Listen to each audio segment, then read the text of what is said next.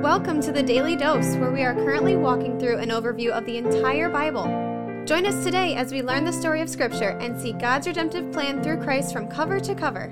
Let's listen to Matt Reisetter, Director of Christian Crusaders and the Cedar Falls Bible Conference. Today we're going to be in John chapter 14, verses 8 through 14. Of course, this comes after verses 1 through 7, where Jesus clearly teaches that He is the way, the truth, and the life. No one will come to the Father except through Him. That's a critical teaching in Scripture, and if you didn't hear our previous devotion, you should go back and listen to it. And before we jump into verse 8, I want to thank the family leader for being our 2023 Daily Dose Devotion sponsor. You can learn more about them in the announcements at the end of this devotion, and as always, thank you to the family leader for their support. Verse 8 Philip said to Jesus, Lord, show us the Father, and it is enough for us. Now, this is an interesting question from Philip because just in verse 7, Jesus told them, From now on, if you know me, you know my Father, and from now on, you do know him and you have seen him. So Philip's not just taking that statement by Jesus in verse 7 at face value. He wants to see the Father, and if he shows him the Father, then Philip says, That's enough. We'll be convinced. Verse 9 Jesus said to him, Have I been with you so long, and you still do not know me, Philip? Whoever has seen me has seen the Father. How can you say, Show us the Father? Do you not believe that I am in the Father and the Father is in me? The words that I say to you, I do not speak on my own authority, but the Father who dwells in me does his works. Believe me that I am in the Father and the Father is in me, or else believe on account of the works themselves. So Jesus is explaining this very complex concept, which my ESV study Bible notes call the mutual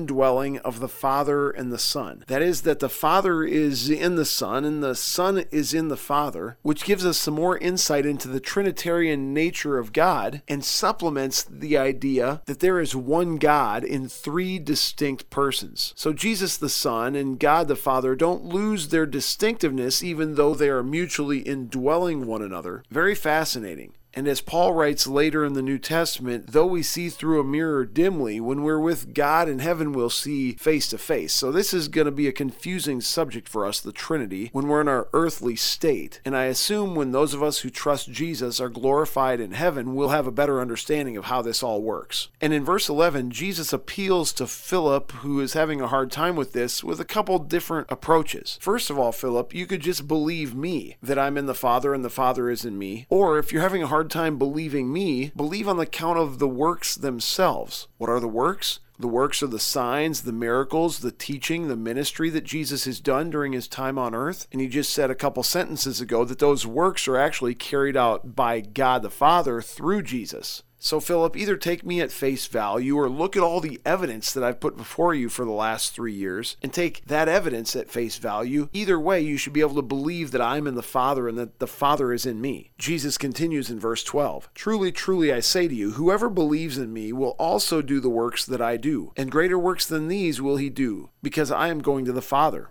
So, this is another loaded sentence. So, what do you mean, Jesus, that whoever believes in you will do greater works than what you've done? How's that possible? Well, the first step toward this is understanding what Jesus says next, which is that he's going to the Father. In other words, his ministry, his signs, his works, his teaching, they're going to stop. After he's betrayed and arrested and crucified, they're within hours of this, by the way. After he ascends to heaven, his ministry here on earth is going to stop. And then something else very important is going to happen, which is going to empower the people who believe in Jesus to do great works for his kingdom. That is the coming of the Holy Spirit. It'll happen a few weeks after Jesus' resurrection. And by being indwelled by the Holy Spirit, Christians will go out around the world over the next 2,000 years up to the present day. Millions of people will be converted to faith in Jesus Christ. The universal Christian church, that is the body of true believers across the whole world from every tribe, tongue, and nation, will explode far beyond the number of believers that were part of Jesus' little group when he was there ministering in the first century. So when Jesus says, Whoever believes in me will do greater things than me, I don't think he means that they'll do miracles that are more amazing, or they'll teach things that are more true, or they'll do signs that are more awe inspiring. But he means that whoever believes in him will be part of this body of believers who are indwelled by the Holy Spirit who will do amazing works for the kingdom of God throughout the entire entire earth. And in this sense, whoever believes in him will do greater things than the works that Jesus has done. Moving ahead in verse 13, Jesus says, Whatever you ask in my name, this I will do, that the Father may be glorified in the Son. If you ask me anything in my name, I will do it. Now, that is a challenging verse to properly understand.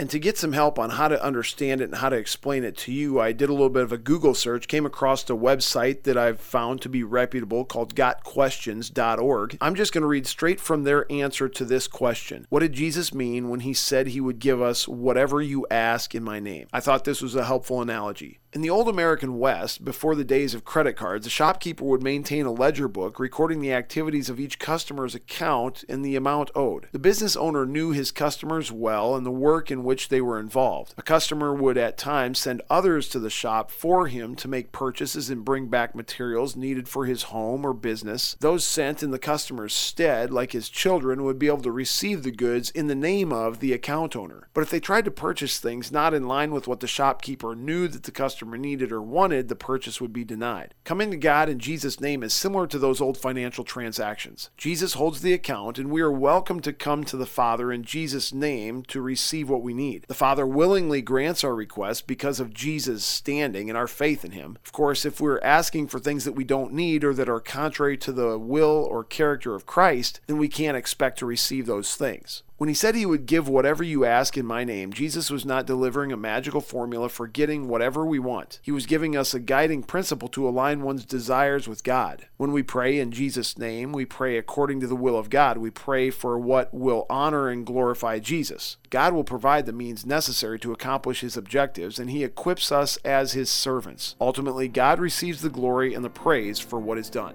I'll put a link from gotquestions.org to that question and answer in the show notes. Come back for more next time. Thanks for tuning in. Have a great day. This is The Daily Dose, a podcast of Christian Crusaders Radio and Internet Ministry. Please subscribe on Apple, Google, or Spotify podcasts, or download the free Christian Crusaders app and share with a friend. Also, prayerfully consider supporting our ministry at ChristianCrusaders.org, where you can find our weekly 30 minute radio broadcast airing on stations around the world since 1936, and where you can listen to our Conversations podcast featuring inspiring interviews with interesting Christians. Special thanks to our 2022 Daily Dose sponsor, The Family Leader. God designed three social institutions the family, the church, and government. At The Family Leader, they are bringing all three together, honoring God and blessing our neighbors. Learn how and join them at thefamilyleader.com. We also want to highlight another special ministry partner, the Cedar Falls Bible Conference. Check out conference videos and schedule of events online at cedarfallsbibleconference.com and mark your calendars for Saturday, July 29th through Saturday, August 5th, 2023 for the 102nd annual Cedar Falls Bible Conference. Thank you for listening and may God richly bless you.